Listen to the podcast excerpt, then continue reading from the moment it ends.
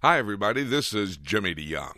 Thanks for taking a moment to take a look at the book with us. I hold in my hand a five hour, five part series on the Passion and prophecy. Now, of course, the Passion is referring to the death, the burial, and the resurrection of Jesus Christ. In this audio series, I explain the connection between the Passion of Christ, the death, burial, and resurrection, and what happened that week, and Bible prophecy. In this discussion, as we take a look at the book in the next few moments, we're going to talk about the place of the Passion, where actually in Jerusalem was Jesus Christ crucified. There are several locations that have been suggested, but there's only one, according to the Bible, that is absolutely correct. Take a moment with us now, and let's take a look at the book, and we'll be back to tell you how you can get your copy of The Passion and Prophecy. Of the death, burial, and resurrection. And I chose Matthew first, his first book. Go back to Matthew, chapter 27. And I started to study what it had to say about the crucifixion of Christ.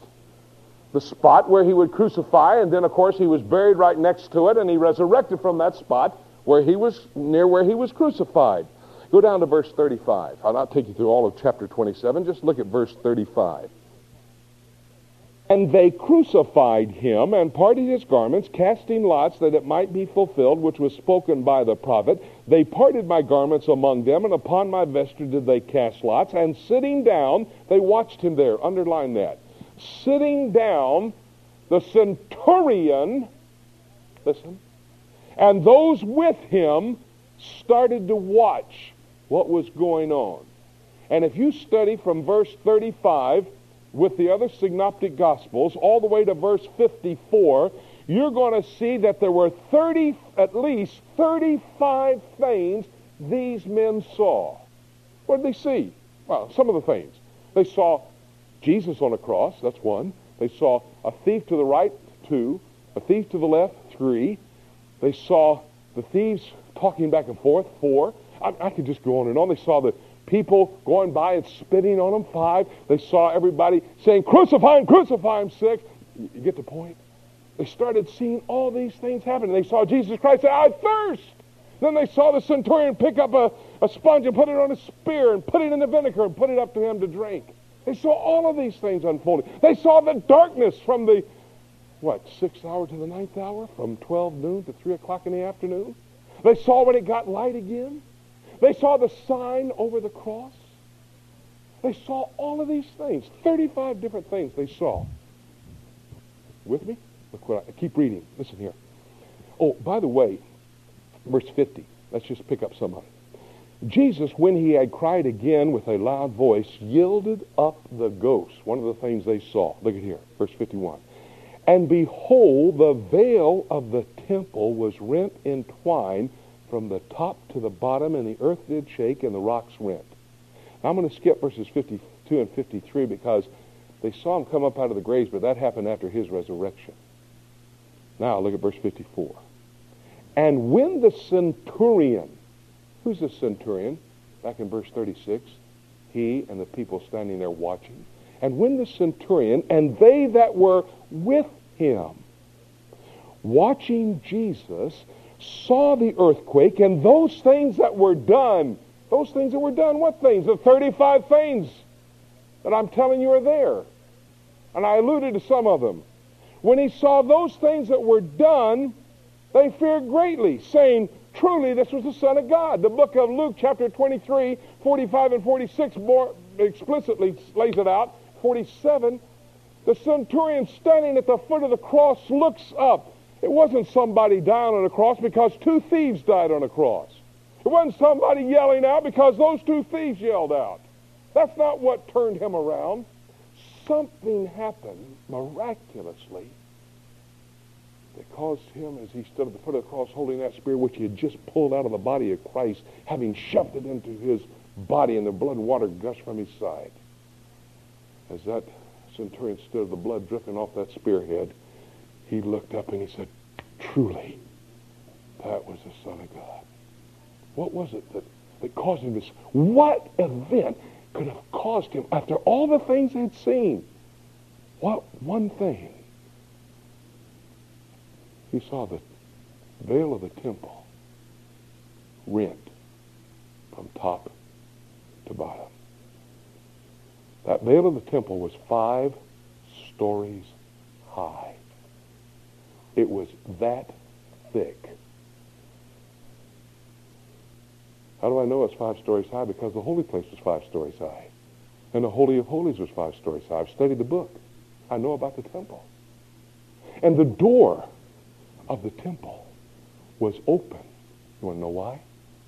It was one of the three pilgrim feasts. You know what the pilgrim feasts are? They have seven feasts, but three of them, Deuteronomy 16 says every male Jew must go to Jerusalem. You know what they are? Passover, Pentecost, Tabernacles.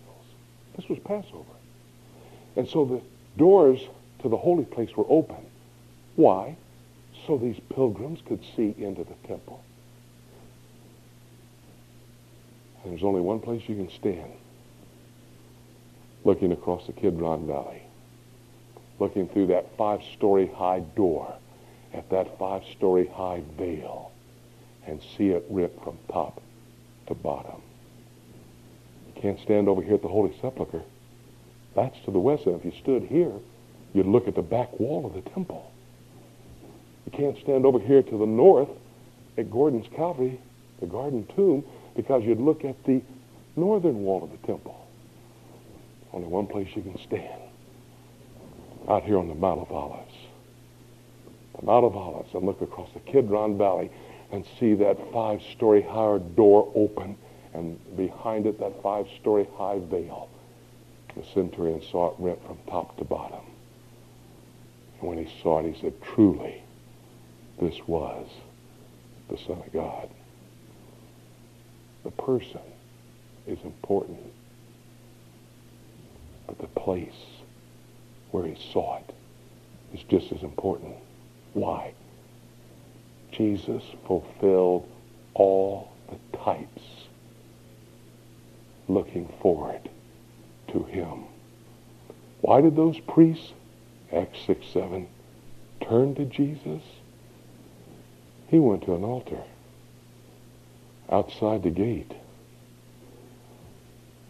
where the red heifer, I'll talk to you tomorrow about it, the red heifer was slaughtered. I'll develop that more. And they saw that veil of the temple rent. And they realized every single type in the Old Testament, which they knew so well, were fulfilled in one man, Jesus Christ. Not only did he fulfill every type, he fulfilled all the requirements of the Scripture. Have you ever wondered about Hebrews 13:10?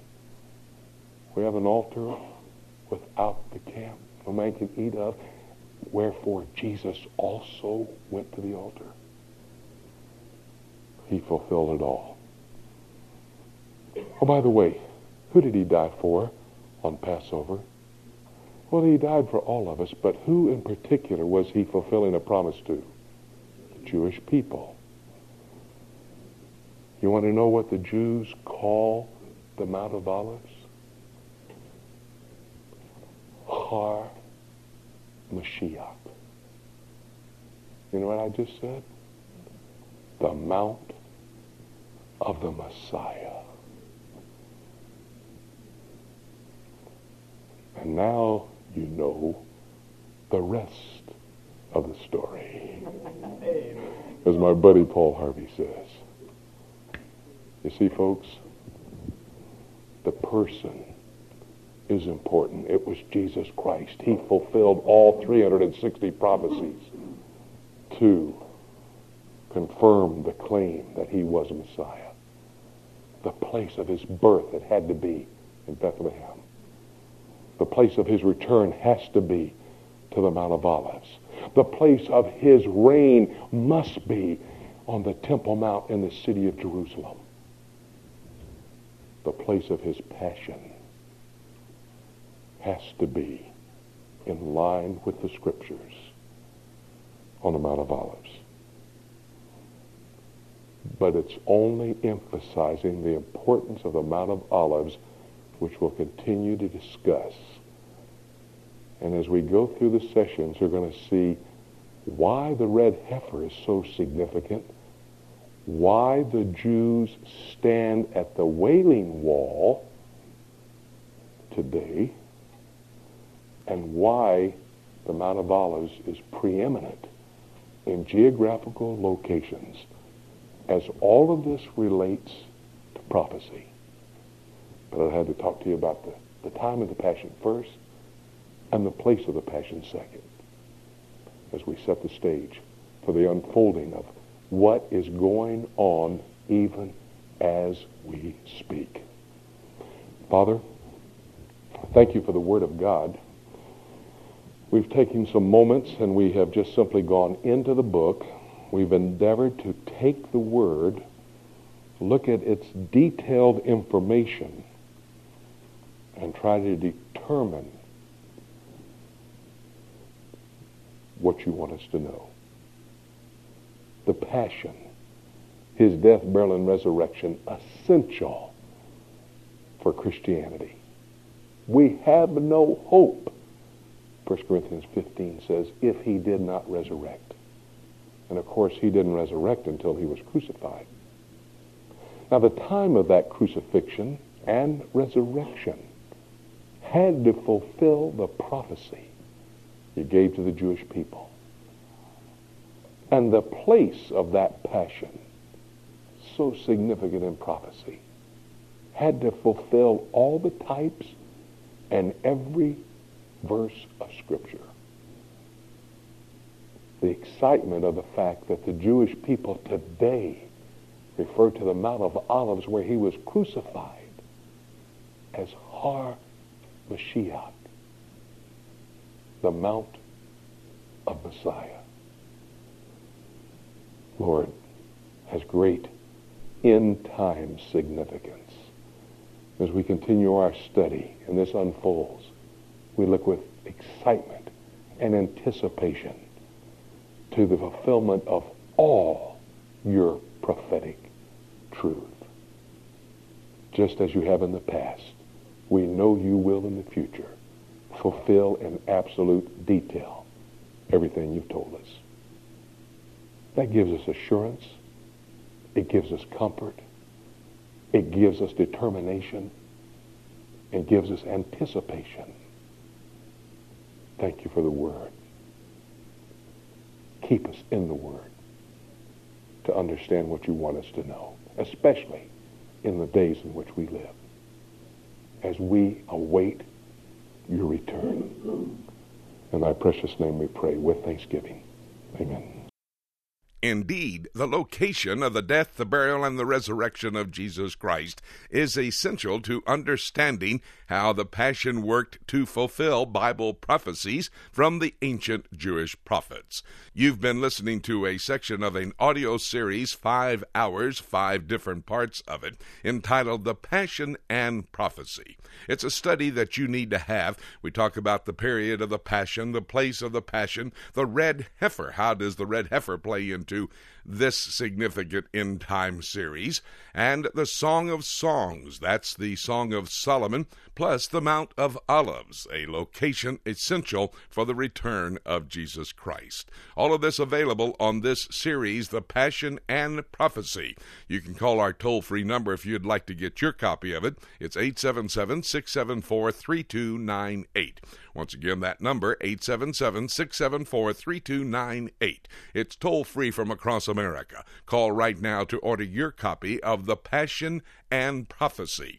Or you can go to our website, www.prophecytoday.com, and make your order that way. Whichever way you decide to get your copy of The Passion and Prophecy, you need to have it so you can study it very, very soon. Thank you so very much for taking a few moments with us to take a look at the book. I'm sure that as you study with us this very important subject, you're going to realize how soon the return of Jesus Christ actually really is. In fact, the rapture, which is the first step in the second coming of Christ, could actually take place at any moment. And having said that, nothing left for me to say, except let's keep looking up until.